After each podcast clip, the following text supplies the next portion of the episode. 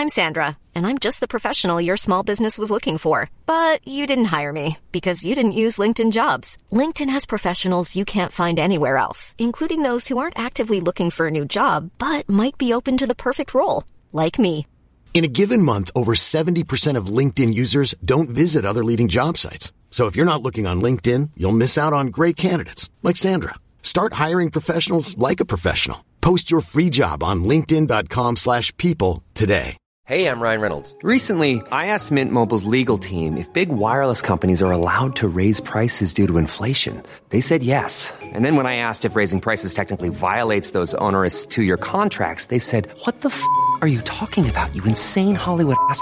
So to recap, we're cutting the price of Mint Unlimited from thirty dollars a month to just fifteen dollars a month. Give it a try at mint mobile dot com slash switch. forty-five dollars up front for three months plus taxes and fees. Promoting for new customers for limited time. Unlimited more than forty gigabytes per month. Slows full terms at mint mobile dot com.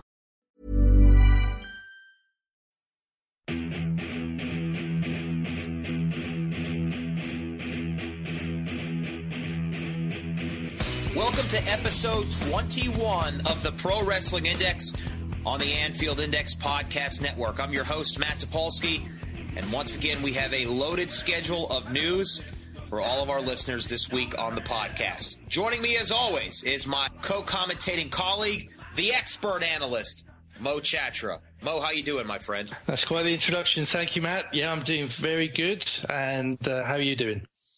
I'm doing great, man. You know, coming off of uh, a big weekend for myself personally and everybody involved in Reality of Wrestling. Want to give them a shout out for our big debut from Texas City at our brand new World's Gym Arena. And uh, everybody will be able to see the video and the episodic television we shot there this past weekend very soon at reality of wrestling dot com. But if you go there right now, you can see some clips um, and some pictures as well from that big event. So uh, I'm I'm doing very well, man. And uh, now we have a lot of news to talk about as well, and I'm excited to talk about it. Don't we have a quite quite the uh, quite the uh, busy week and quite the eventful one? That's for sure. Yeah, there's no doubt about it. So uh, let's get right into it. Uh, you know, for weeks and months, really, we've been talking about uh, the future of Daniel Bryan. A lot of rumors and conjecture and news and stories, and Bryan tweeting at W W E and saying, "Can you please clear me already?" And Daniel Bryan going to several different doctors and neurologists trying to be cleared, sports medicine experts, even though W W E's doctor would not clear him. And then we hear this news, this breaking news, which comes out just a day Uh, actually, the, the day of Monday Night Raw, if I'm not mistaken, uh, early in the morning from Daniel Bryan saying that um, he's retiring effective immediately and that he will have more details about it and will elaborate further on Monday Night Raw. It, it sent shockwaves uh, through the wrestling community, and there are a lot of people wondering, you know, was this going to be a work? Was this some kind of storyline?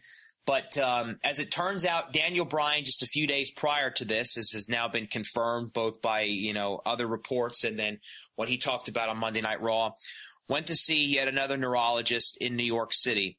Uh, he was advanced in this area of sports medicine and concussions. Some advanced concussion testing was done on Daniel Bryan, and it was determined that he could not be cleared. And so Daniel Bryan made the decision that he was going to retire from W W E, which led us into the big retirement announcement that he made on Monday Night Raw this past week. Uh, what was your general reaction, your first impressions, Mo, when when you heard the news that Daniel Bryan was going to be retiring? Well, my initial reaction was that it might be a work. Um, yeah. You know, you're in the business, and I've been in the business in the past, and Um, when we're around the wrestling business, your initial reaction to these types of things is, well, it must be work unless proven otherwise. And I thought, okay, they've got WrestleMania coming up. They're desperately short of um, superstars to uh, really make an impact and make WrestleMania a special show.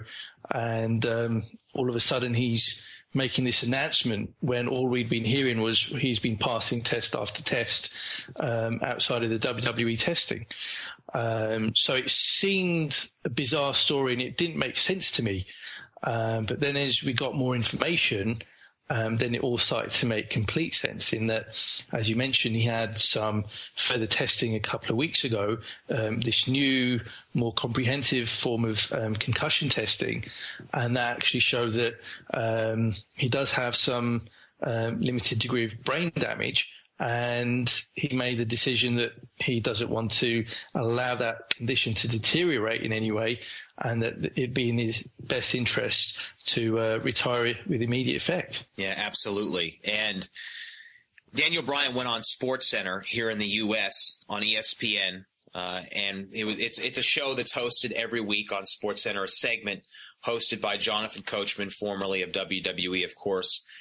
And Daniel Bryan dropped another bombshell in this interview, and he basically explained that another thing that helped make his decision for him was the fact that, and he had been hiding it from everyone, that he was dealing with and suffering from post-concussion seizures. Uh, when I heard this news, I couldn't have been more grateful at W W E doctors not to clear him. It was proven that W W E did learn from the lessons of history from guys like Chris Benoit, and the things that, that he went through and put his family through uh, as a result of concussions that he sustained and traumatic brain brain injury in the past. Um, when I heard that, it was a very, very scary thing. The fact that this man had been hiding, uh, the fact that he was suffering seizures as a result of his time in the ring. Very, very scary stuff. Absolutely. Um, and, you know, the, the scary thing is, is that this is probably not an isolated incident. I think, uh, I suspect... there are many, many talents within the business um, that can say the same thing, that they have um, had multiple concussions and have had some quite scary situations, and they've kept those situations to themselves um, for fear of um, not having um, contracts with companies like the W W E or other major promotions around the world. And that's certainly not in their best interest. But um, a lot of these guys think, well, if I have to stop doing this, what am I going to do next? And the good thing with Daniel Bryan is financially, I'm sure um, he's been very wise with his money. He's earned well in the last uh, five or six years in particular. And I'm sure he's um, set himself up financially um, for the foreseeable future. Whereas there are many talents who um, aren't in that kind of position and very much survive um, from day to day, week to week. And the money comes and the money goes. And um, maybe those other talents out there feel um, if they disclose such kind of um, issues with their health that um, their um, opportunities around the business could become very, very limited. Yeah, and Daniel Bryan doesn't strike me as the type of guy that lives outside of his means either. So uh, I think from that that aspect, he'll be okay. And well, you can tell that from his dress sense. He, he a bit like uh, Mick Foley, doesn't seem to spend much when it comes to uh, sartorial uh, elegance. Yeah, I guess the the only difference being that a shirt will fit Daniel Bryan just a, a little bit better than it would Mick Foley. But uh, yeah, otherwise I'd have to agree with you, especially their their, their love for the, uh, the the flannel pattern. Uh, mm. Seems to be something they both enjoy as well. Um, but it was a very eloquent speech, and I have to give W W E credit. You know, we're we're all critical uh, of W W E from time to time because of a multitude of reasons. But um, I think that they did something that was very, very classy. They gave Daniel Bryan a half an hour, basically, to tell um, wrestling fans around the world, the W W E universe, if you will, Um, just how he felt about his time in the ring, about the wrestling fans. And um, they gave him an opportunity to ride off into the sunset in the best possible way that he could under these circumstances. And I thought it was very classy of them. As a matter of fact, um, here on the U S A Network, which Raw is broadcast on in the U S, um, the U S A Network actually ran over twenty-five minutes for Daniel Bryan to continue his speech, and then continued coverage Uh, on the W W E Network after they went off the air on the U S A Network. So uh, we got to see everything Daniel Bryan had to say, convey his feelings. And I think the biggest takeaway from all of it is that, unlike the Edge speech, in which uh, when Edge was announcing his retirement, to me, it felt like he was still going through the stages of grief, still coming to terms with the fact that this was actually happening. And so you felt so gutted for Edge because he was so gutted. He was still trying to process what was happening. Daniel Bryan, although it was a sad moment, uh, seemed like he had was much more at peace with the decision, and that he had enough time to really process it and come to terms with the fact that, um, okay, I've had sixteen years in this business. Uh, the last few years in W W E have been great. I've accomplished just about everything that I possibly can, and although I'd love to do more, um, it's just not in the cards for me, and it's time to move on and, and move in another direction. And I felt like he was at peace with that decision. Did you feel the same way? I did, yes. Um, but what was also interesting is that um, I watched one of his interviews um, from W W E's YouTube uh, channel, and he talked about how um, during Raw itself um, and even before the show, um, he'd spoken with one talent after another after another. And he, by the time he actually came out at the end of Raw, he he was all out of tears. I mean, he cried so much, even with the likes of Ryback. Um, you know, he had um, um, quite a tearful exchange with him, um, you know, reminiscing about um, their days together. And uh, it sounded like uh, by the time he got out there, um, you know, he was done crying and uh, there were no more tears left.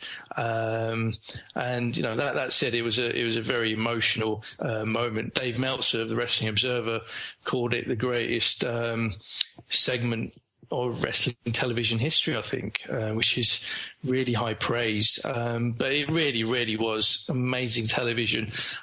Um, a guy who should never have become as popular as he did. Um, and against all the odds, became this huge, huge superstar, uh, pouring his heart out. And, you know, that was another thing which really kind of um, hit home to me, is that here was a guy who wasn't reading off a script, who wasn't um, regurgitating lines that uh, had been scripted by one of three dozen different writers, speaking from the heart, speaking spontaneously uh, and with real emotion. And it was such a difference to what we always hear in promo after promo, week after week on Raw. And I, I just hope the W W E can learn from that and think, okay, maybe we should allow more of that, more of um, people being able to go out there and say what they feel, because something like that resonates more with an audience. And, uh, you know, it's one of those promos that, um, you know, will live long in the memory. Yeah, you know, I have to echo those sentiments completely. It's funny because W W E has claimed that what we're in right now is the, quote, reality era, end quote. And um, that, to me, was as real as we've seen anything on Raw in many, many years. Now, it's unfortunate, the circumstances that presented that realism to us, but I, I hope that we see more of that in the product. I agree with you one hundred percent. Uh, that that's what you want. You want to be emotionally invested in these characters. That's the point of having these characters in the first place, is to be emotionally invested in them. And it's very difficult to do that when the characters that are being presented and the dialogue that they are presenting is contrived and over-scripted. And I feel like that's been one of the biggest problems that W W E, and more specifically Monday Night Raw, has had for, for very many years. And whenever you have those rare moments, the Daniel Bryan speech, the C M Punk pipe bomb, the rare moments like that, they're remembered forever. During the Attitude Era, during Ruthless Aggression, those moments happened all the time. And it's what made wrestling so enjoyable to watch. It's what made W W E so enjoyable to watch. And, um, you know, we talked about the reality era being the sterile era. And I, and I think that this was a, a welcome break from it. It's a shame that it had to happen like this, but uh, we need to see more of it. And I think if we do, it'll definitely help Monday Night Raw. Now, here's the big question before we move on from Daniel Bryan. Do you, if you have the opportunity, if you're in charge, if you're holding the book, Mo, do you induct Daniel Bryan into the W W E Hall of Fame this year? Absolutely. God, yes. Um, the W W E Hall of Fame is something we talked about last week, and our general view was, was that it's quite an underwhelming lineup if the leaks that have come out in the last week and a half, two weeks are to be believed. And the only real uh, star name that's on the lineup that has been talked about is Sting. Other than that, um, the rest of the names don't really inspire um, anyone into thinking, yes, the W W E Hall of Fame this year is going to be an absolute must-see show. But given Daniel Bryan is now retired, given that his career is over, um, it would be absolutely fitting and the timing would be perfect for him to be inducted into the Hall of Fame. And uh, it'd be a great opportunity to see him have another, you know, twenty, thirty minutes to talk about his career. Um, you know, he talked about um, um, quite a few sad things. Um, it'd be good for him to go out there on another occasion on WrestleMania weekend and talk about the many positive things about his career. And, and, and let's not, you know, forget the fact that he's had an incredible career. Um, and let's pay tribute to uh, his career as well. He is one of the finest talents of the last twenty years. Um, you know, he, he's somebody who I came across fifteen years ago in two thousand one when he took part in a tournament called the King of Indies run by uh, A promoter out in California called Roland Alexander. Daniel Bryan, or Bryan Danielson as he was known then, was only nineteen years old, only a year into the business.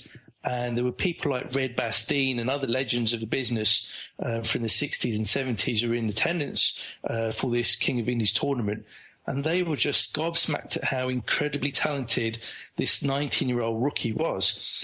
And the year after, he uh, was one of the founding talents for Ring of Honor. And Ring of Honor became probably my first or second most favorite wrestling promotion at that time.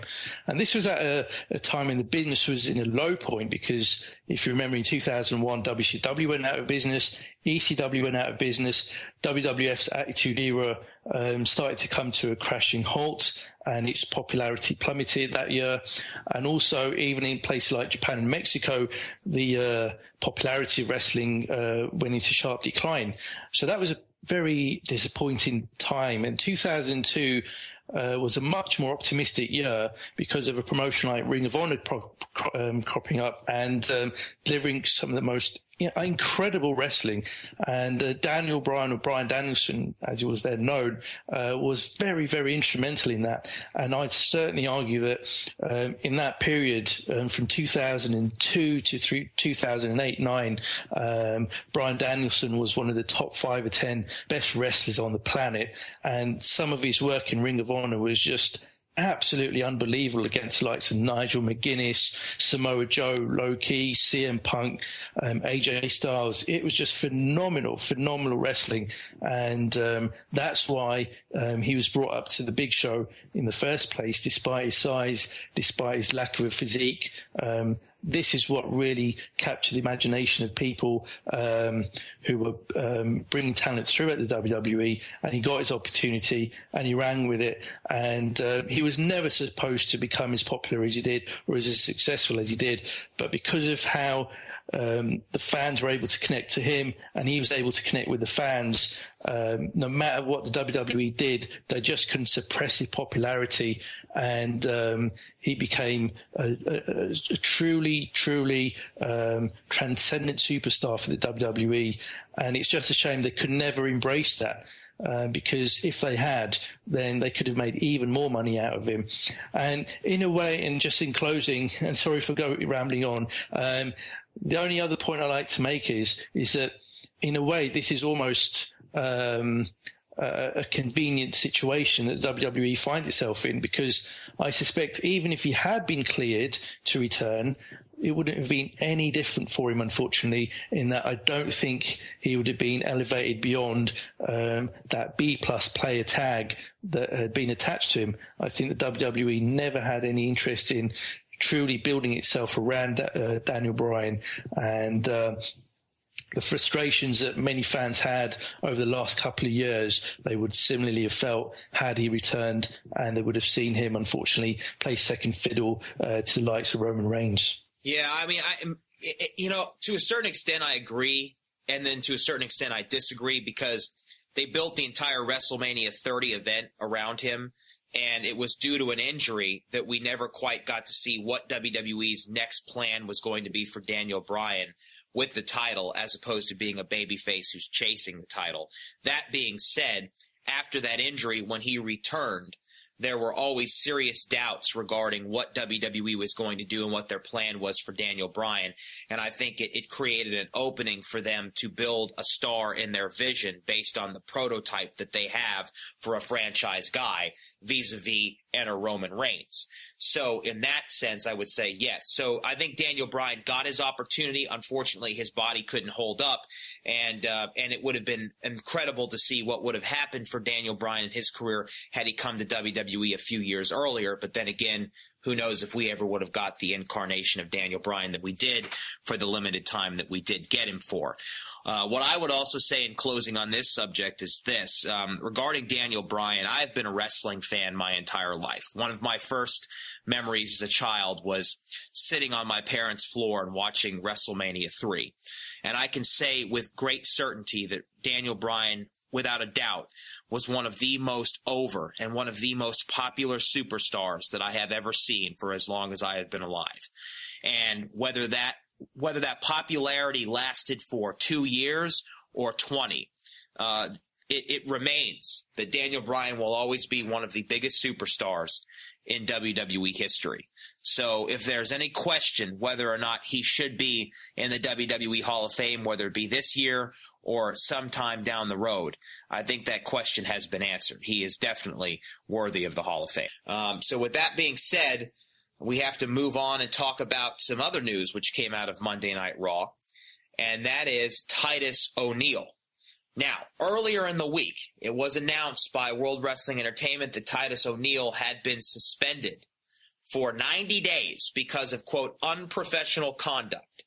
Just yesterday, that suspension was reduced to sixty days, meaning that Titus O'Neil, a star that W W E has been building up for the last three months to the point where I haven't seen him lose a singles match, he's replaced John Cena on the road as being their number one charitable figure, which appears at hospitals and different charitable events on behalf of W W E, has been suspended long enough that he will now miss WrestleMania, WrestleMania weekend, the week leading up to WrestleMania, and all the press that's involved in it because of, quote, unprofessional conduct. Now, what I can say is that earlier this week it was incorrectly reported by several people that the reason why Titus O'Neil was suspended was because he simply grabbed Vince McMahon's arm, and that they were making an example out of Titus O'Neil for other talent. I can now say that the editor-in-chief of the Pro Wrestling Sheet, Ryan Satin, has correctly reported the real reason why this is happening. And that is because when Titus O'Neil grabbed Vince McMahon's arm, he used the phrase "ladies first" when talking about Stephanie McMahon. In addition to that, there have been talents backstage which have been unhappy with Titus O'Neil for various reasons and because of other conduct that has been happening backstage as well regarding Titus. So, with that being said, now that it's out of the way and Ryan Satin has reported that, is sixty days, in your mind, Mo, still too harsh a punishment for Titus O'Neil? Well, that's quite interesting, um, and that's something I wasn't aware of in that um about the comments that he had made, and uh, also about other things that may have been going on backstage.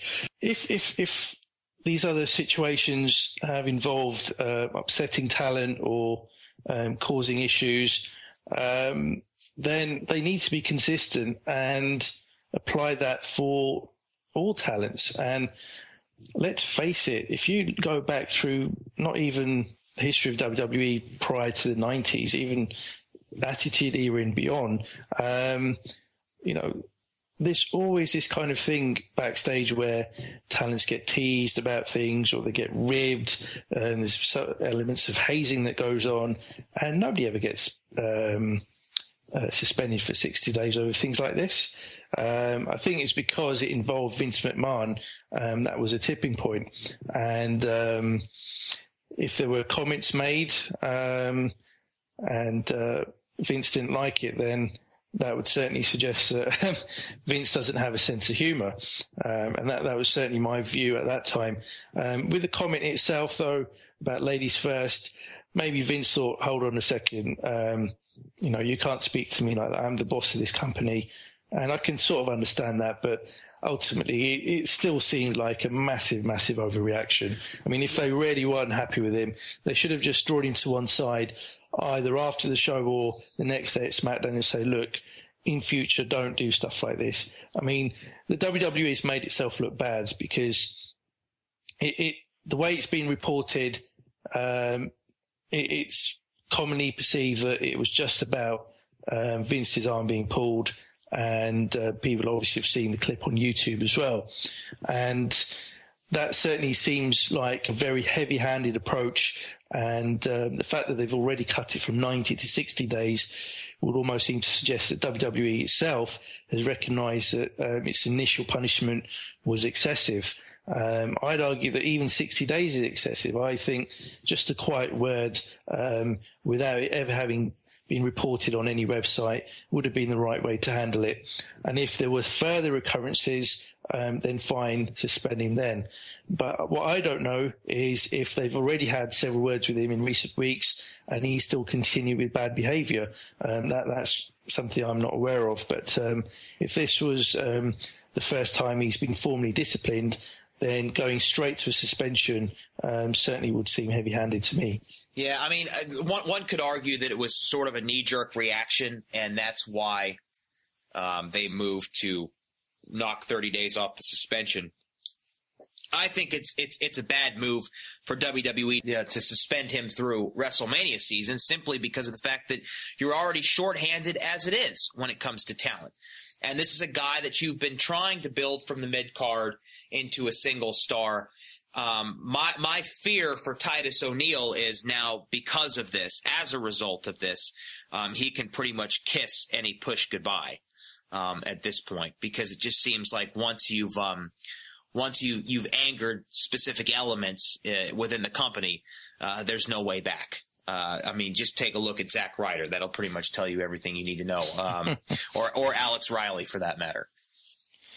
Well, that's right, um, and as you know, his um, primetime players partner, Uh, Darren Young, has already been um, relegated into obscurity um, due to also pissing off certain um, members of uh, the backstage team. So, um, yeah, not a good few weeks for the primetime players all round. And uh, as you say, um, even once he returns, um, the chances are he won't necessarily be pushed in the way that he had been in, in recent weeks. Uh, here's another interesting element to this story as well. I'm not sure if you're aware of this yet, but Um, WrestleChat dot net tweeted at Dave Bautista, and they said, uh, Big Dave, please make sure to call Stanford and do something about this straight, quote, bullshit treatment of Titus O'Neil, hashtag bring back Titus. Dave Bautista quotes the tweet and responds, I did something better. I called Titus O'Neil and told him to ask to be released. Hashtag one life. What do you think of that of Dave Bautista? Do you think Bautista, um, is a little bitter about his, his previous time in, in W W E? It was even reported recently that Vince asked him to return for WrestleMania, and he turned that down. Uh, do you think there there's some, some other things going on here regarding Batista? Um, possibly. I mean, obviously his most recent W W E run um, from a couple of years ago now um, wasn't a particular success. And um, I don't think he was particularly enamoured by the way in which the company handled his return. And um, I think that since he um, uh, quit the W W E again, um, or just moved on a couple of years back, um, his movie career has really skyrocketed. He's had uh, several high-profile roles, and I'm sure that his um, his um, schedule for the next year or two Um, it will certainly be keeping him very, very busy and making lots of money um, from the movie business. So given that situation, he probably feels, well, actually, I don't need the W W E anymore, and I can say whatever I want. And um, clearly he has been, and uh, that was quite a strange thing to say, really. Um, so that would certainly seem to suggest that um, bridges, if they haven't been burnt, have certainly been charred, and um, it's not exactly clear why, but as I say, Um, his run in the last uh, two years back wasn't uh, the most successful, and maybe he partly blames the W W E for that. Yeah, it's it's it's possible. I mean, obviously Batista's moved on to greener pastures, and things have been working out for him. You know, uh, with the uh, the new double oh seven Spectre movie out, he's a Bond villain in that. He's got Guardians of the Galaxy, obviously Guardians of the Galaxy Volume Two coming out. So, you know, best of luck to Dave Bautista. But I did think it was interesting that Uh, And he went ahead and, and, and tweeted it out. Clearly there's some animosity between he and W W E, or animosity that he holds for W W E. Um, and the bottom line is, is it's really poor advice, because if you ask for your release, Titus, what are you going to do? You know, I mean, this is this is the best spot that Titus O'Neil has been in in his entire career. Don't screw it up. Don't piss off the wrong people. Uh, and hopefully, for Titus' sake, he can come back and um, and right the wrong, whatever wrong it may be, and whatever you think. Uh, clearly, he screwed up here in the eyes of uh, of Vince McMahon, and uh, and he's got to make it right. Maybe he can send Vince some flowers uh, for Valentine's Day. So. Maybe another nice snazzy tie. Yeah. He seems to like his ties these days. So. Oh, man, I love those ties, too. By the way, for people – because I, I was asking for the longest time. I was tweeting at Vince trying to figure out what the hell those ties were. And uh, Bruce Pritchard uh, actually works on Reality of Wrestling. He produces um, a lot of the segments that myself and Brad Gilmore are in. We all got together this past weekend, and we figured out what the Vince ties are. They're called a contrast knot. So anybody that's a fan of the Vince ties, Google contrast knot, and you can find yourself Vince tie. So there you go. Wow. Yeah. Vince McMahon, a trendsetter at the age of seventy. Goodness. He is. I got three. I got three. I did.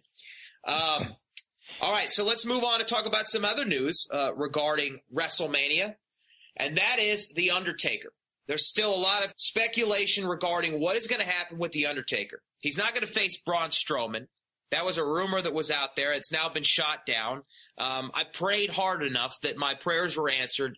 The Undertaker will not be wrestling a tree at WrestleMania. But here's one guy who I think would be a fantastic opponent for The Undertaker at WrestleMania. And now, according to the Wrestling Observer newsletter, that man, Kevin Owens, has pitched backstage and made a hard pitch that he wants to face the dead man at WrestleMania thirty-two. But according to these reports, that isn't happening. Mo, how do you feel about this? First of all, would Kevin Owens be a good opponent? And second of all, if it isn't happening, should W W E reconsider? Well, it's an interesting one in that Kevin Owens, since he debuted um, spring of last year, has really, really impressed everyone, hasn't he? Um, has had so many great matches, really carried himself like a, a big-time player. And um More, more recently, I mean, the booking of Kevin Owens hasn't been particularly fantastic, but um, he's managed to ride through that reasonably well, and he still comes across as one of the bigger stars within the company. It is a bizarre thing, though, isn't it? Because the W W E is so short of um, headline acts. Who else have they really got who uh, can wrestle against um, The Undertaker and have a, a meaningful match that the fans would actually give a shit about? There are hardly anyone. I mean, they might now decide, well, actually, let's uh, reprise um, Kane against The Undertaker for the thousandth time. Um, but, God, the fans will just shit all over that. Awful. That that would just be the worst thing. But my real fear is is that that's where they'll go now, because where else can they go? I mean, they haven't got Cena to come back. Um, it's highly unlikely that he'll be back for WrestleMania. Seth Rollins won't be around. Randy Orton's out of the picture. And um,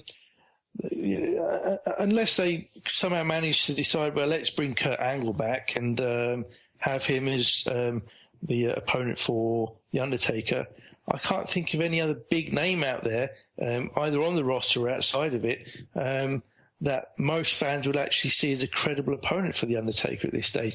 And again, that's an indictment on the W W E in that they just have failed completely to adequately build up new talent. They knew that this WrestleMania would be taking place um, and be a record-breaking crowd to uh, witness it, and they've had all year Um, to find a suitable opponent and build that opponent up so that come WrestleMania, um, that opponent would be seen as a credible threat and a credible opponent for The Undertaker. But they've just failed miserably. And I just don't know where they're going to go with this guy now. You know, here's my big question. If, if the reports are true that W W E are not keen on this idea, then why would they bring Kevin Owens in and immediately put him in a program with John Cena that he ultimately wins? His first match in W W E, and he beats, in a great match, mind you, he defeats their biggest star in the last decade.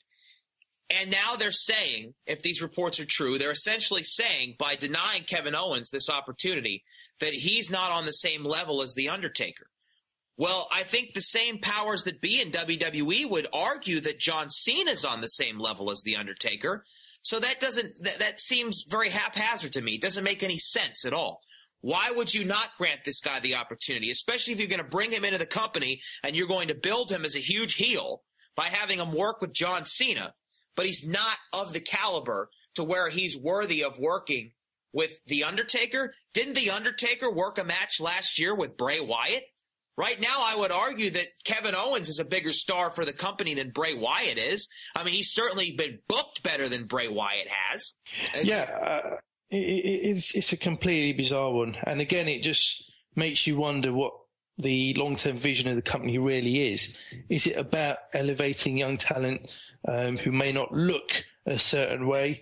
Or is it about sticking with the Vince McMahon formula that talents have to be six foot plus and um, two hundred fifty pounds of muscle and roided to the gills?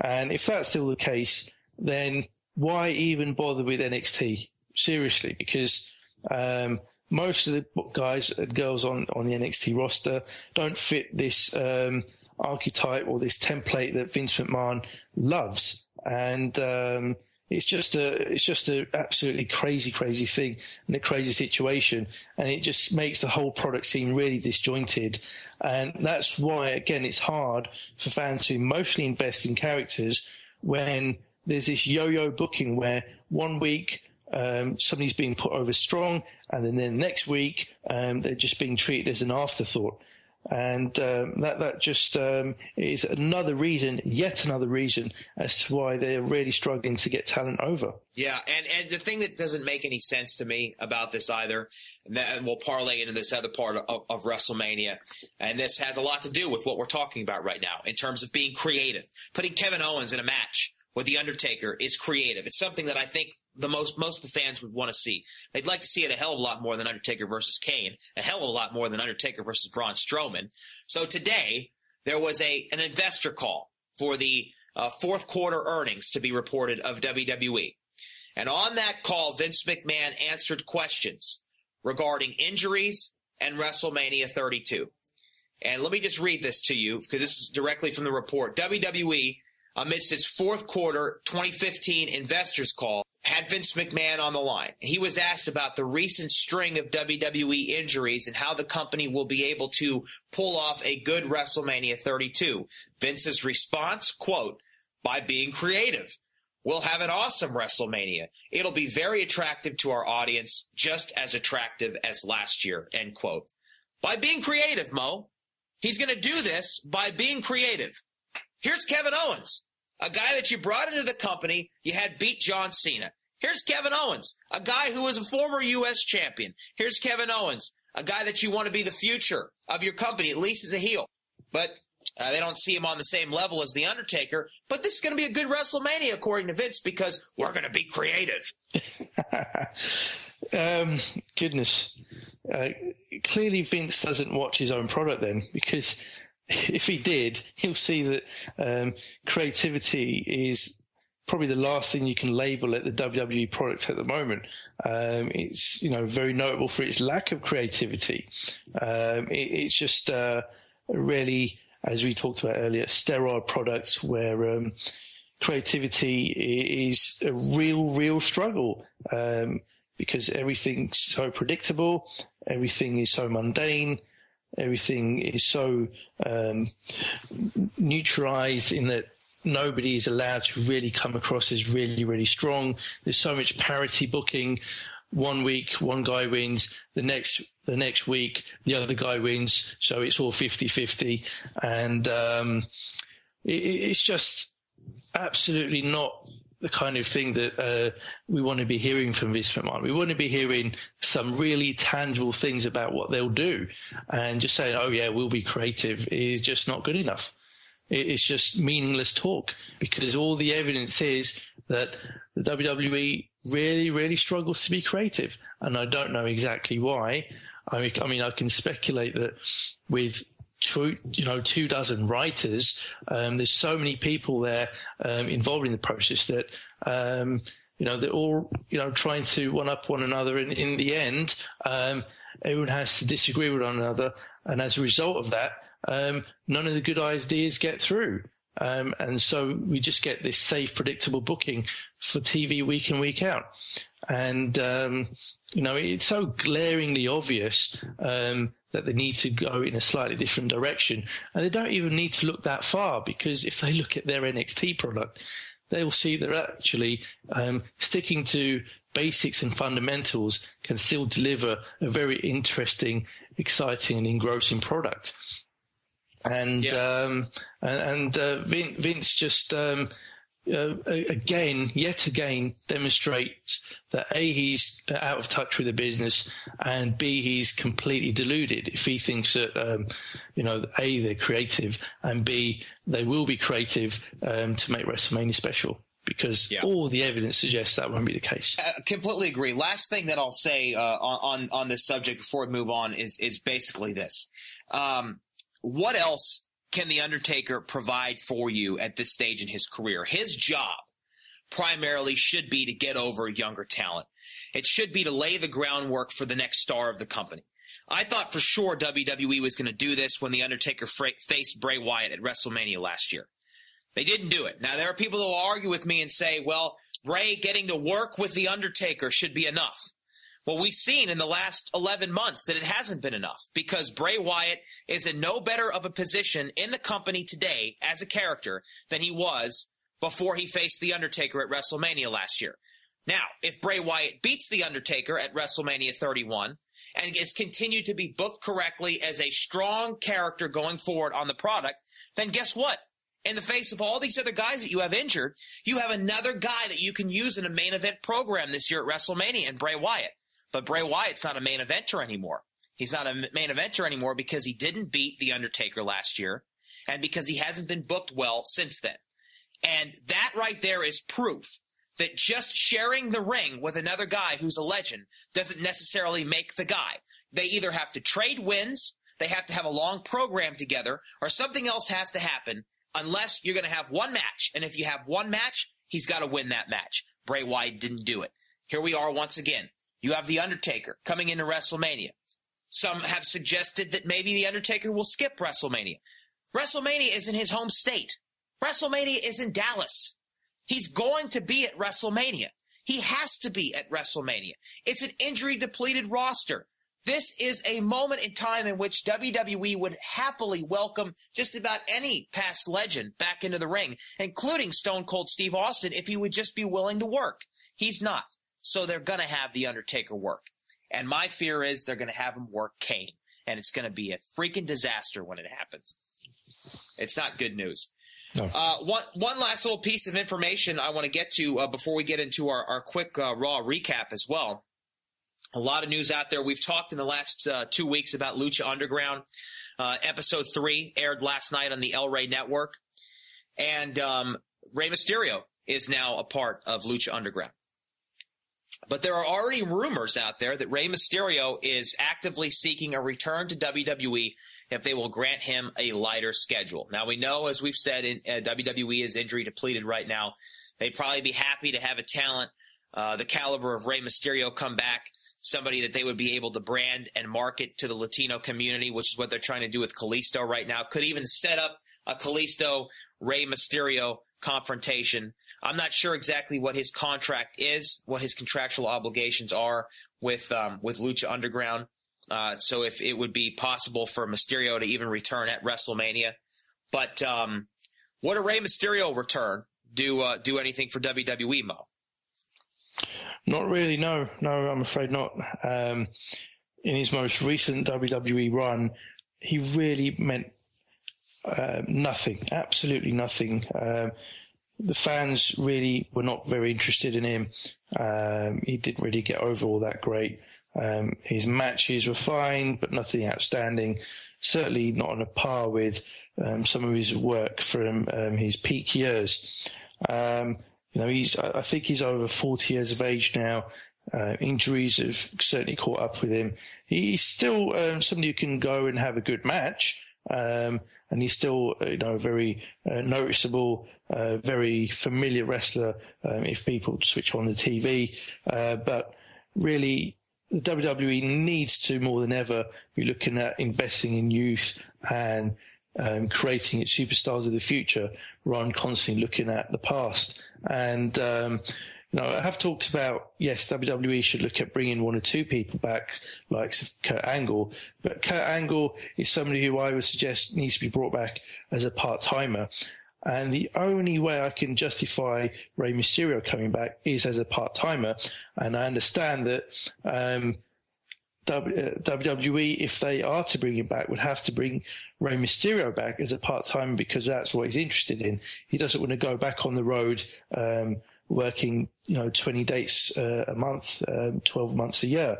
And if W W E can accept that, then he could well end up back in the W W E. However, if they say, no, you have to go uh, back on the road full time, you can't be a part-timer, then I think that Rey Mysterio will continue to work in Lucha Underground, um, possibly work in triple A as well. You know, uh, I, I'm, I'm sure that Rey Mysterio is looking to get W W E money, and I think a, a lot of that is what's um, dictating his decision-making when it comes to this.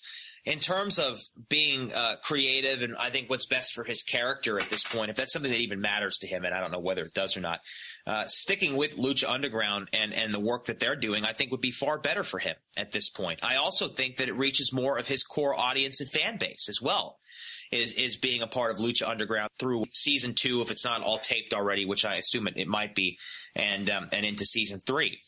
Yeah, I, as, again, as I said... Um... They need to be looking to the future, and somebody like Kalisto is the future. Um, he's a really, really exciting talent. He's very similar to what Rey Mysterio was in the W C W Cruiserweight era of nearly twenty years ago now. And um, Rey Mysterio now is a guy whose knees are completely shot, wrestles in you know these heavy braces on his knees, um, has had numerous knee operations. And um, if he were to return, um, he'd be working um, a style that would look almost primitive in comparison to the more state-of-the-art style um, that we see from Kalisto. Um, so other than to come in and put him over, I really don't see what real purpose it would serve uh, to bring Rey Mysterio back. And uh, I'm afraid that uh, with all due respect to him, because he is a bona fide legend of the business, um, his time in the W W E is, has to be done, I'm afraid. Yeah, um, I have to agree with you on that one. I mean, again, if you're going to do it, it's got to be for a special appearance or something like that. But um, over the long term, I don't think it's going to work.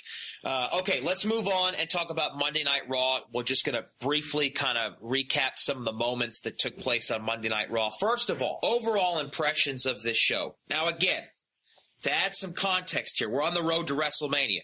So the time is, is is come now where W W E needs to start formulating their storylines, kind of giving us an idea of what we can expect to see, maybe even announce some matches.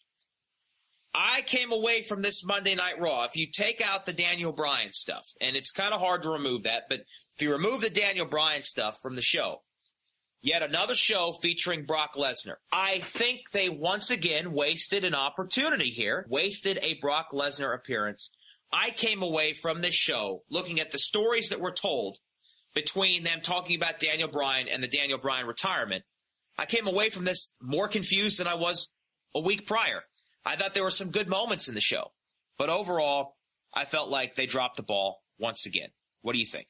Yes, it was, again, um, a show which lacked in, there's that word again, creativity, um, very safe booking, uh, very predictable stuff. Nothing that really captured the imagination, nothing that really made you sit up and really um, pay attention to what was being uh, put out there on T V, other than for the segment right at the end, I'm afraid. Um, that said, um, compared to recent Raws, I thought it was one of the better ones. And um, the opening segment, um, whilst it was so predictable uh, where it was going to go, to the extent they were almost um, blatantly just... Um, you know, talking about, you know, how that whole segment would end up. Uh, it was still, was still not too bad. And, um, you know, Steph and, uh, you know, Heyman, uh, play their parts particularly well. Um, but yeah, it, it's just, um, feeling slightly flat in a way in that, uh, Brock Lesnar up until now has felt like a real special deal. And every time he comes out there, it means something. Whereas the last couple of times he's come out on Raw, um, the segments haven't been all that great, all that inspiring, um, despite Paul Heyman's best efforts. So I really think that W W E needs to look at how it books um, these segments, and uh, they need to make sure that they protect that guy, because he's somebody who does move the needle, and he's one of the very few in the W W E that you can really say is a bona fide draw, that when he is on T V or when he's on a W W E Network live special, um, it certainly pulls in the viewers. And if they make him just another guy, um, then that would be a complete disaster. So they need to be careful, because they can't just take the guy for granted. And if they book him um, poorly uh, on a continual basis, then I'm afraid that um, he'll be no more special um, than most of the mid-carders. And, you know, the other thing that confused me as well is, uh, in the storytelling in the last few weeks, we've seen very little of Triple H, especially in this past Monday Night Raw. We saw very little of the World Heavyweight Champion. I could understand that to a certain extent. I could say, okay, well, they're they're they're building Dean Ambrose. They're They're once again building Roman Reigns. I don't know how much more you need to build Roman Reigns. I mean, they've done just about everything they possibly could do other than allowing him to burn down Titan Towers at this point. Um, they are allowing Brock Lesnar to have some of the spotlight. But then we see the main antagonists in this being Dean Ambrose and Brock Lesnar going at each other. We see Roman Reigns sort of taking a back seat to a lot of the action. We see Dean Ambrose being the guy who's calling out Brock Lesnar throughout the night. We see Dean Ambrose being the guy that's scrapping with Brock Lesnar.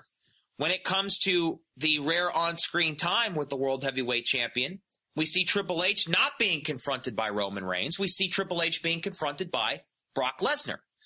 So you could look at this and say, well, there's some sort of sleight of hand going on by W W E. They're trying to intentionally divert the viewers from what their plan is, so that when they arrive at their plan, it's going to be a big surprise, when we all still expect Roman Reigns to face Triple H for the championship in the main event of WrestleMania. So what I really feel like is going on here is that W W E is possibly sitting and waiting to see what the reaction of the fans are going to be to these various characters before they make a final decision about whether Triple H and Roman Reigns should face each other. Now, that's me feeling optimistic about it and saying that, okay, they're going to um, they're going to take another look at this. But at the same time, I think it's also hurting the storytelling. I think it's it's hurting the build, because we're running out of time here. You've got a main event for WrestleMania you've got to build. You've got other matches you've got to build. And, and as it stands right now, I feel very little tension between Roman Reigns and Triple H. Well, I completely agree. Um, it's almost as if they've put it to completely one side, um, and will wait until Fastlane is over, and um, inevitably Roman Reigns will emerge victorious from that match, uh, one way or the other, and that will lead into um, that uh, big match between he and Triple H. And uh, they'll only have about, what, five weeks, six weeks to build it up. And really, they should be teasing it from now. I mean, you could say, well, actually, that would just make it even more obvious about what will happen at uh, Fastlane. But as we talked about last week, they really, really need to focus uh, on WrestleMania in terms of making it a special event and making it feel more important than any other show in the calendar year. And um, that's why they've really struggled to do that. And uh they will leave themselves precious little time to build that match up into something meaningful.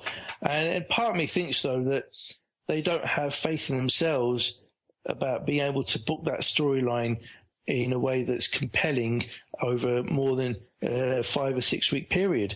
And they perhaps feel that they haven't got enough material um, to make it interesting, um, to peak um, on the Raw prior to WrestleMania.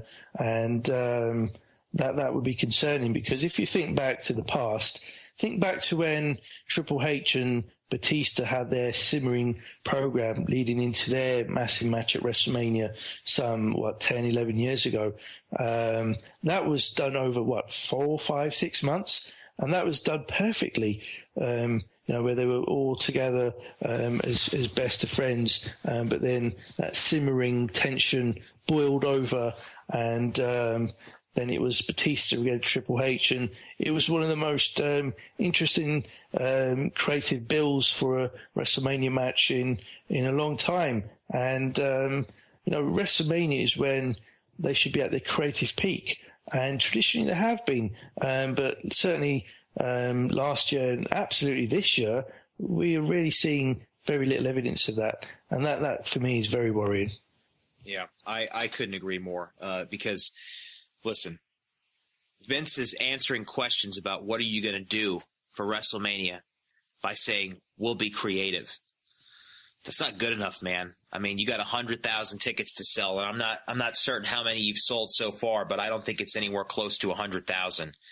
Uh, this is a real, real challenge for W W E. We'll have to see whether they can overcome it or not. Uh, a couple of other points uh, I want to hit on very quickly on Monday Night Raw before we move on. Uh, The Miz had a segment with Chris Jericho, and my takeaway from this was that I feel like right now, other than Paul Heyman, The Miz could be the best on the stick in W W E. Am I right about this? Well, you've certainly got a very good point. I mean, I think you tweeted this past week that um, uh, Miz, in fact, carried that segment. And uh, I think he did, yeah. You know, considering Chris Jericho uh, is not a bad talker himself, um, that's quite high praise. Um, but that's absolutely deserved because uh, the, the Miz um, is is extremely underrated as a talker, and um, you know, certainly in the last several years he's been portrayed as almost like a comedy figure, somebody who um, hypes himself up, you know, bigs himself up, and um, when he's doing that in front of anybody. Um, that's more than just a, a comedy figure. Um, he put in his place very, very rapidly. And I think that's um, doing a disservice to him because I think certainly from the guy who we saw as a W W E champion some five years ago, six years ago, um, he's actually come a long way. Uh, as a talker, as you just said, he's one of the very best now. And I think even as a worker, um, he's, he's pretty solid as well. So, you know, in a time when they are struggling for um, headline acts, maybe they should consider um, giving The Miz another chance um, and perhaps after WrestleMania um, getting behind him and pushing him and uh, trying to do something other than um, lame comedy with The Miz, because if they do that, uh, they might just be onto something. Yeah, and, you know, uh, Brad and I had a conversation about this the other day on our podcast, Your Opinion Doesn't Matter, uh, in which Brad had pointed out that even when uh, The Miz was doing those segments with Damian Sandow, which everybody loves so much, um, it was The Miz who was doing all the wrestling. I mean, he was he was the guy that was doing the majority of the work.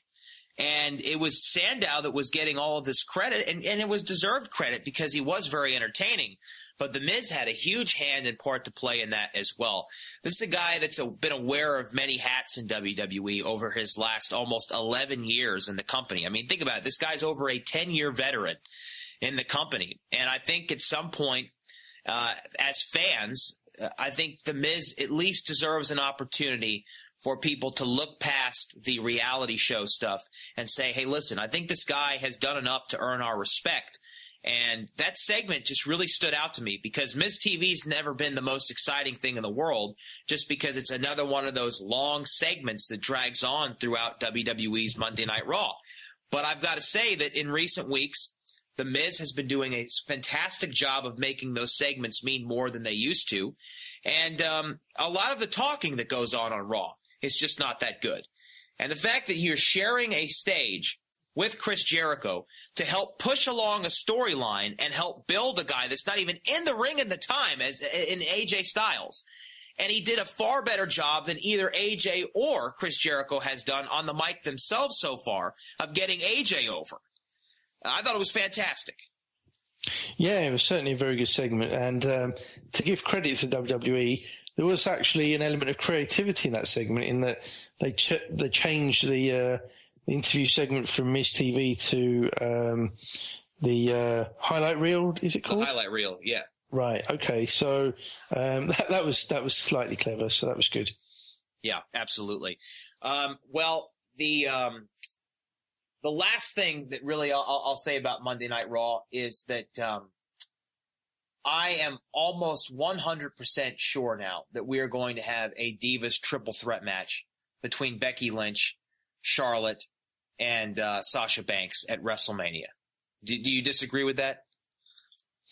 Well, I was hoping it would be um, Sasha having the spotlight to herself um, and competing against Charlotte for the title. Um, but, yeah, I mean, this, they continue to push um, – they continue to push – young um Becky Becky yeah I keep yeah. forgetting her name, um and um that that certainly seems to suggest that if they don't um end that at uh, Fastlane, uh, it could lead into a triple threat, as you say, at WrestleMania.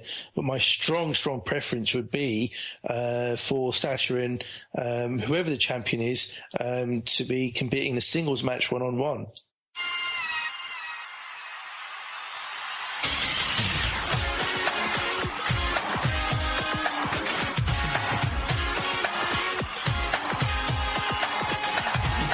WrestleMania is just a few weeks away, so I came up with a nutty idea. There was all sorts of countdowns, and we could have counted down our favorite WrestleManias, but instead what I thought we would do is, because we don't know what we're going to see at this WrestleMania in terms of matches and matchups. We have no idea yet. So I thought over the next few weeks, myself and Mo Chatra could count down our top five matches in WrestleMania history. So, Mo, this week, I'm going to give you my number five, and next week you can give the listeners your number five. How's that sound? Sounds like a great idea. Fantastic. All right, well, here we go. Uh, I've considered a lot of different matches, a lot of matches, some of which are still going to still going to be on uh, on my list. And uh, I just want to say, you know, one of my honorable mentions for sure has to be Goldust versus Rowdy Piper in the, the Backlot Brawl, the Hollywood Backlot Brawl. Uh, just kidding, obviously. It had, it had footage of the O J Simpson uh, Bronco chase, though, in case anybody remembers that. But um, for me, number five on my list has to be a match from my youth that I will always remember fondly. It was the last match for Bret Hart at a WrestleMania until he returned in jean shorts so many years later. And it was the match that made Stone Cold Steve Austin the superstar that we know him to be today. And I'm talking about Stone Cold versus Bret the Hitman Hart, WrestleMania thirteen, nineteen ninety-seven, when Stone Cold in the sharpshooter passed out from bleeding, and guest referee Ken Shamrock had to call the match. This match had everything. It had a double turn. This match had everything. It had Bret the Hitman Hart turning heel. It had Stone Cold Steve Austin turning face in the blink of an eye, earning the admiration of the crowd. And what was an overwhelming, or I'm sorry, underwhelming WrestleMania, this match for sure saved that show, in my opinion. And it showed us that uh, Bret Hart is one of the best storytellers in the history of the business. It also showed us that Stone Cold Steve Austin is far more than just a utility guy. This was, by far, one of my favorite matches in WrestleMania history, and it's number five on my list. That's a great, great pick. Um, what a match. I mean, our Anfield Index channel uh, leader, um, the main man himself, Gags, has often talked about um, the slight absence or less emphasis on storytelling in matches, and that's one of the great, all-time great examples of um, storytelling in a match about this um, this uh, rebellious up-and-comer against the uh, veteran, and um, the veteran becoming increasingly desperate to win the match and resorting to some um, cheap tactics that he'd employed in his younger days as part of the Hart Foundation um, to try and get the win one way or the other. And that, in turn, Um, helped to get sympathy for um, that young, cocky, uh, upstart rebel in Stone Cold Steve Austin. And that was beautifully done. It was about as perfectly executed a, a match from a storyline perspective as you could ever wish to see. One of the all-time great WrestleMania matches. One of the most significant and important matches. So that's a great pick. Yeah, I've got to say, you know, this is, in my opinion, one of the most important matches in the company's history. I mean, Bret Hart had been the W W F's at the time defining babyface for about five, five or six years at that point. He was a good guy almost the entire time up to that point. And Steve Austin was just this brutal, badass antagonist that was terrorizing Bret Hart and the Hart Foundation and everybody for a year up up till this point. And um, they did a masterful job of positioning Bret Hart um, in this matchup as like a relentless predator that's trying to put down Stone Cold Steve Austin once and for all. He's this dog that was let off the chain, and I'm going to do everything I can to put him away. He's targeting his knee. He's targeting his hamstring. He wraps the figure four on him around the post. And then you've got all this going on, and here's the real blueprint for guys like me who grew up wanting to be a wrestling commentator. This, to me, is Jim Ross's best work. If you listen to Jim Ross's commentary in this matchup, it's absolutely masterful. Jim Ross makes Stone Cold Steve Austin seem like such a sympathetic character as this match goes on, as he's bleeding. And he, he, he'll do everything he can not to let Bret Hart win, including passing out instead of actually quitting. And when this thing is over, Austin becomes the hero. Bret Hart becomes the villain. I don't think a double turn has ever been done better than this, than it was done in this match. So I think it definitely has to be on everybody's short list when it comes to best matches in WrestleMania history, if maybe best matches of all time. Mm, absolutely. One of the all-time great W W E matches, that's for sure. No doubt. Yeah. Yeah, absolutely. Well, um, let us know what you think. You know, you can tweet at the show anytime you want at P W underscore index. That's at P W underscore index on Twitter. Give us your short list for top five matches in WrestleMania history. Next week, Mo gives you his number five. All right, we've got some great Twitter questions once again from the listeners. Thanks to everybody who participated this week. Let's get it started. Our first comes from Nathan Stalker at Voice of Nathan on Twitter. Thanks for listening to the show as always, my friend. He says that if Y two J and A J Styles fight at Fastlane, could The Miz interfere, leading to a triple threat match at Mania? Could it happen? I think it absolutely could happen. Is it something that people would want to see? Now, I just put The Miz over pretty hard, but I'm not so sure if I want to see A J Styles in a triple threat match at WrestleMania. What do you think, Mo? What would be the best way to use all of these guys at Mania? Well, um, A J Styles is certainly somebody who I'm a bit unsure about in terms of the way he's been booked thus far. Um, he came in with a tremendous reaction at Royal Rumble, um, but um, the way he's been booked thus far uh, was certainly not um, equate in terms of um, that initial um, uh, debut. And I think that the fact that he's been booked with The Miz, albeit we've just been praising him, he's nonetheless a guy who's been um, an undercard comedy performer uh, for several years now. And the fact that he's in a program with A J Styles is, is not really great for trying to get A J Styles over as a potential headline act, a main eventer.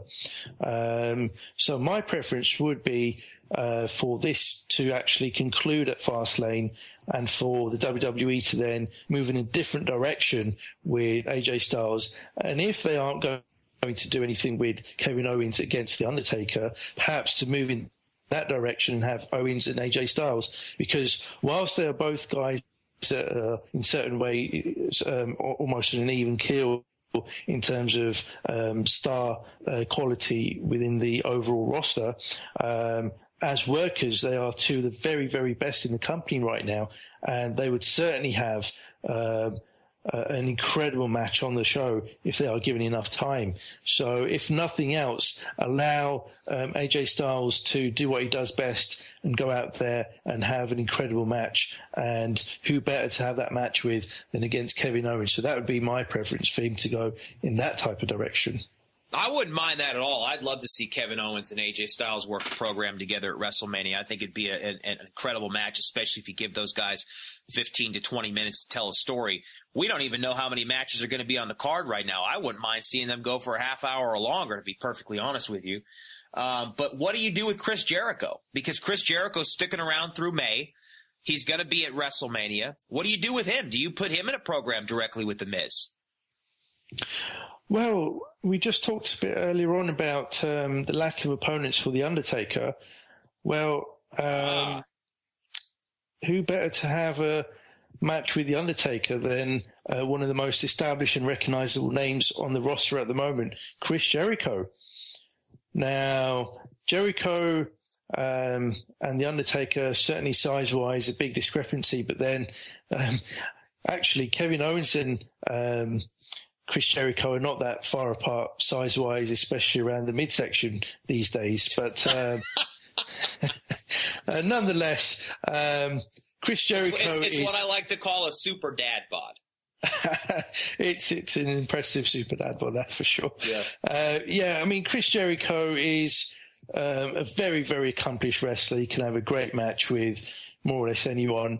And um, given the shortage of realistic opponents, uh, Chris Jericho's about as good a name as I can come up with if they don't want to use The Undertaker to put over one of the younger guys like Kevin Owens. So let those two guys go at it, and that gives Chris Jericho somebody who's very, very meaningful um, going into WrestleMania.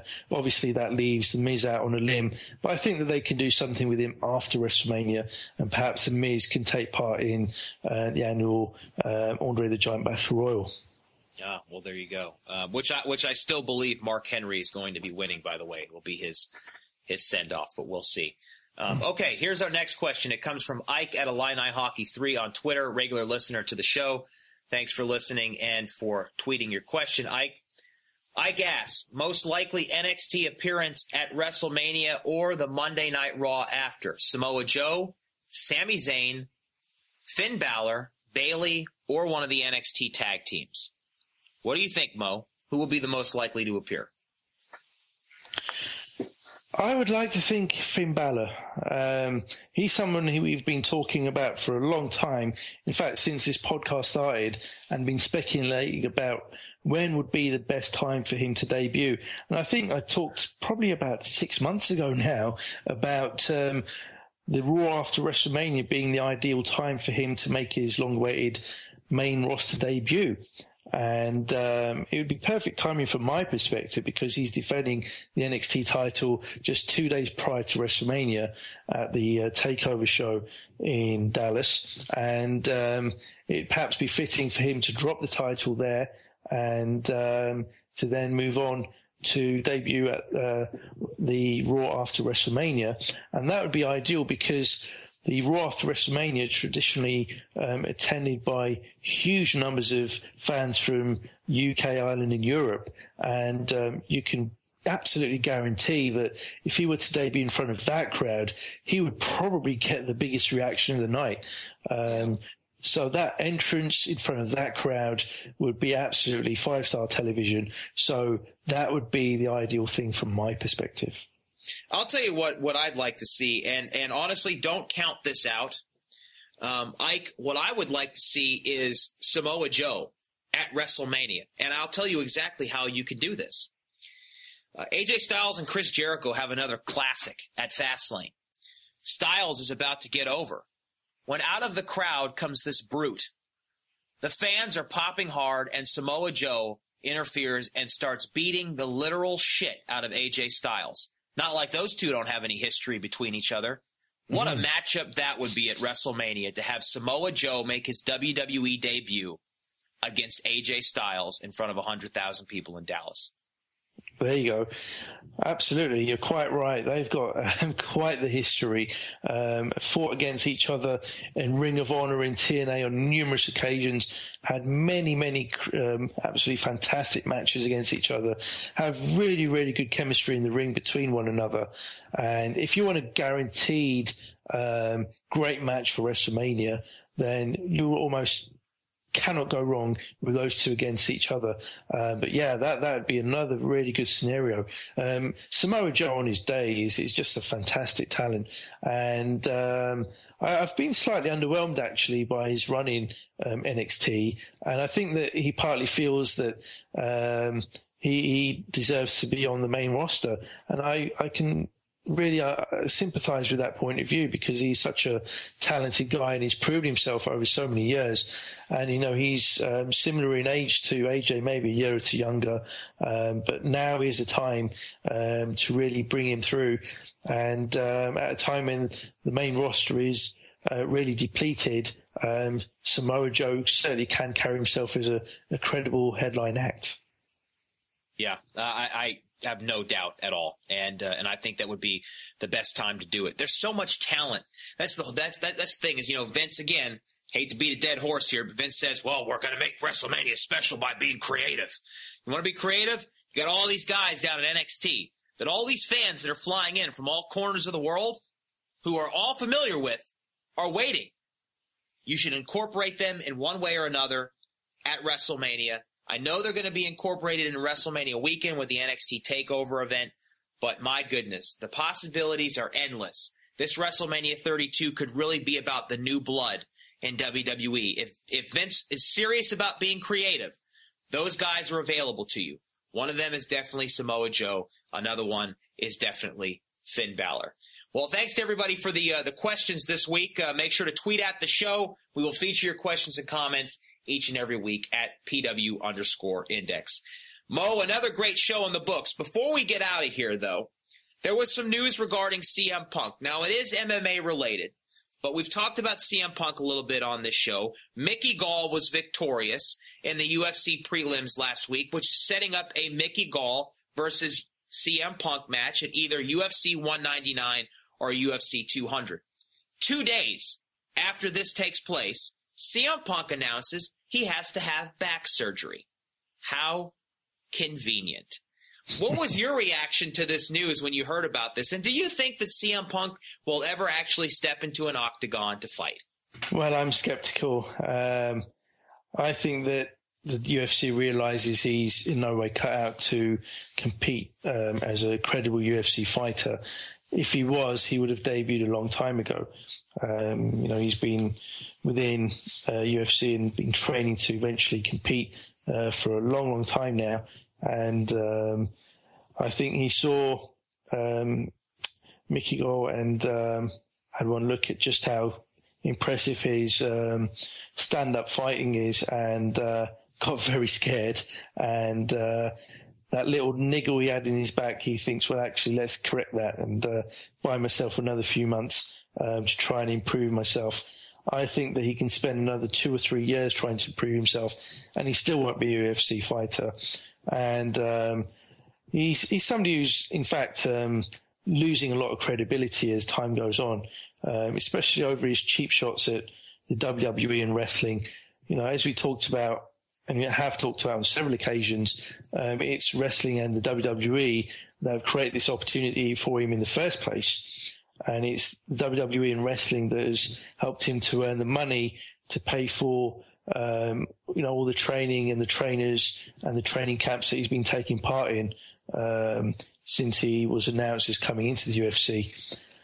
I think if he does fight in the U F C, no more than two fights. And, um, I, I highly doubt that um, he'll win either of the fights. And at that point, everyone will realize he's not cut out for this thing, and he'll have to leave and uh, move on to something else. And at that point, it'll be interesting to see what he does. He'll either come back with his tail between his legs asking for a job um, to Vince McMahon, or he might just say, actually, I just don't want anything to do with the wrestling business. I'll just um, I'll just stick to, you know, drawing comics and um, attending conventions and uh, being a bitter old has-been. And, um, you know, certainly um, he, he fits the bill these days in that respect. Well, you know, I mean, they say in this business, never say never, but um, I, you know what? He may be the exception. This guy's burned so many bridges over there at this point, still uh, pending litigation regarding some of the other things that he said. And here's the interesting part about this. Part of what he said, he admitted in that Colt Cabana interview that he sustained a concussion at one of the shows. Now, a thirty-four-year-old star that came up in the Indies with him, Daniel Bryan, just retired because of concussions. This guy is going on thirty-eight. thirty-eight years old and entering a sport for the first time where not only do you get punched in the head, but you get punched in the head with the intent of actually concussing you. I don't see things going very well for C M Punk. If you ask me, I think what he's trying to do here is he's trying to parlay his interest in fighting into a commentating gig, similar to Joe Rogan. The difference is, is that when Joe Rogan came into this, he wasn't fainting and telling people that he had any intentions of fighting.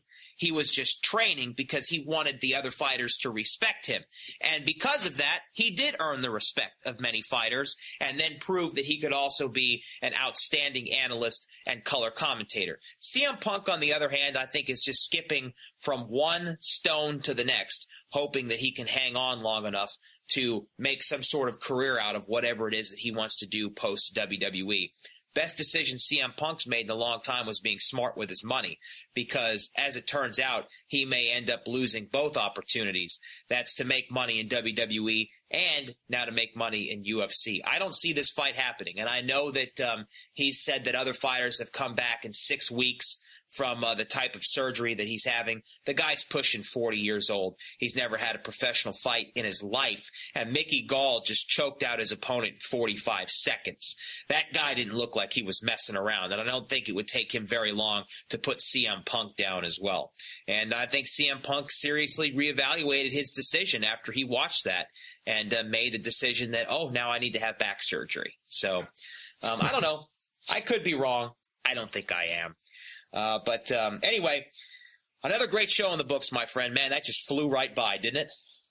Oh, absolutely, yeah. No, we had plenty to talk about. Uh, lots of really interesting things happening this week. And, um, yeah, we're into WrestleMania season. So from here for the next two months, it's going to be nonstop. So uh, exciting times ahead, my friend.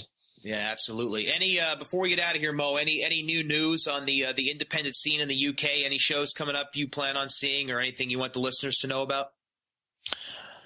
Well, um, I'm attending a couple of shows in um, the beginning of March. Um, a couple of companies called um, Kamikaze Pro Wrestling and um, another promotion called Southside, and um, they've got some good talents um, uh, booked for their shows. And um, looking forward to those. Global Force Wrestling, Jeff Jarrett's promotion, is coming to the U K in March as well. Um, so they'll be featuring, obviously, um, Jeff Jarrett, as well as the likes of um, Magnus, um, who uh, used to formerly compete in T N A, as well as Doug Williams. Um, so lots of uh, very exciting things going on around the U K, and uh, looking forward to going out on the road again. Oh, awesome, man. Well, that's very exciting. Uh, we're also working uh, very hard here on this show to have a couple of uh, great guests coming up uh, in the in the coming weeks and, and months ahead for the listeners, and uh, uh, we'll let you know more about that once we've got some of that scheduled. Uh, if you want to find out more about what I'm doing day to day, you can go to matt topolsky dot com.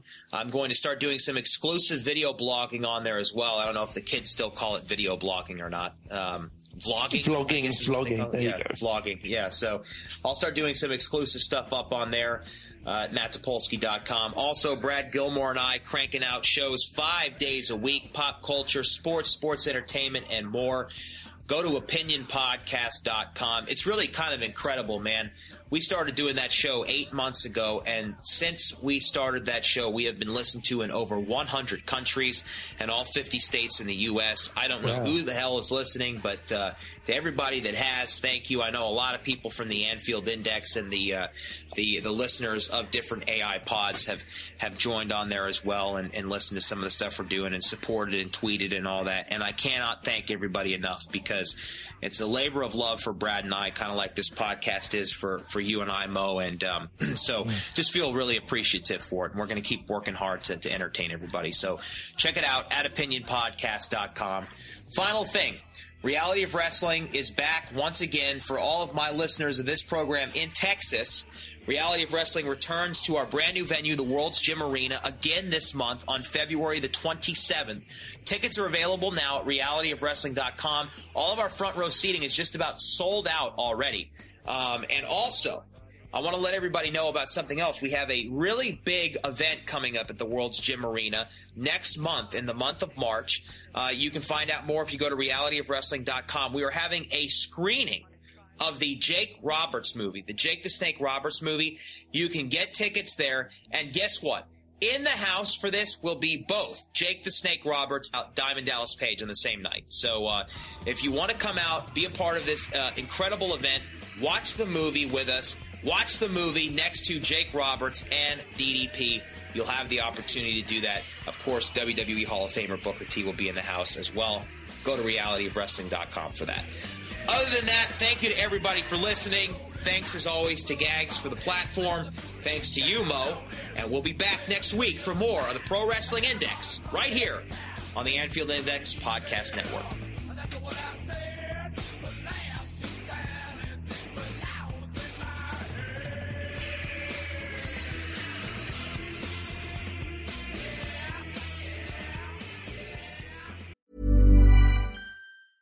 Ryan Reynolds here from Mint Mobile. With the price of just about everything going up during inflation, we thought we'd bring our prices down. So to help us, we brought in a reverse auctioneer, which is apparently a thing. Mint Mobile Unlimited Premium Wireless. How to get thirty, thirty, how to get thirty, how to get twenty, twenty, twenty, how to get twenty, twenty, how to get fifteen, fifteen, fifteen, fifteen, just fifteen bucks a month? Sold! Give it a try at mintmobile.com slash switch. forty-five dollars up front for three months plus taxes and fees. Promoting for new customers for limited time. Unlimited more than forty gigabytes per month. Slows full terms at mint mobile dot com. Hey there, it's Michelle Norris. I'm host of a podcast called Your Mama's Kitchen. When I travel, I'm usually looking for a way to find a taste of home when I'm not at home. And one of the things I love to do when I am at home is entertain. And Airbnb allows me to do that. When I was in California recently, I rented a house that had a great kitchen. And when we were sitting around the table, we're all thinking, we're in someone else's house. Someone could be in all of our homes as well. If you have a home, but you're not always at home, you have an Airbnb. Your home might be worth more than you think. Find out how much at airbnb.com slash host. Mom deserves the best, and there's no better place to shop for Mother's Day than Whole Foods Market. They're your destination for unbeatable savings, from premium gifts to show-stopping flowers and irresistible desserts. Start by saving thirty-three percent with Prime on all body care and candles. Then get a fifteen-stem bunch of tulips for just nine ninety-nine each with Prime. Round out Mom's menu with festive rosé, irresistible berry chantilly cake, and more special treats. Come celebrate Mother's Day at Whole Foods Market.